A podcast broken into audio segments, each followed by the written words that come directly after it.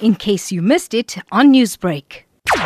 Today, we've got a burst pipe that's behind the Hare Krishna temple that falls in Ward 73. But it has a ripple effect to the line that's feeding. We've got residents in my ward, which is in Wilshire uh, Avenue, that's affected. We've got some residents part of Florence Nightingale that's affected. We've got the Sunset Circle where many factories are there and they don't have water. From your communication with the municipality, when can we expect this delay to be resolved? Now, I can tell you with this burst here that I've spoken to now, the plumbers are, are busy working with it. it. It can be any time from now until the afternoon. So I cannot say as to what time this water will be resumed. But all I can say is that residents must just try and improvise in the interim. I have spoken from my ward, I've spoken for tankers to come out there, and let's hope and pray for the best. Any idea when we can expect the tankers to arrive? I'm going to keep putting the pressure on them, and I keep calling the control room to find out what time is the tanker going to come. It's already half the day, and this pipe was, has been burst from like 6 o'clock this morning.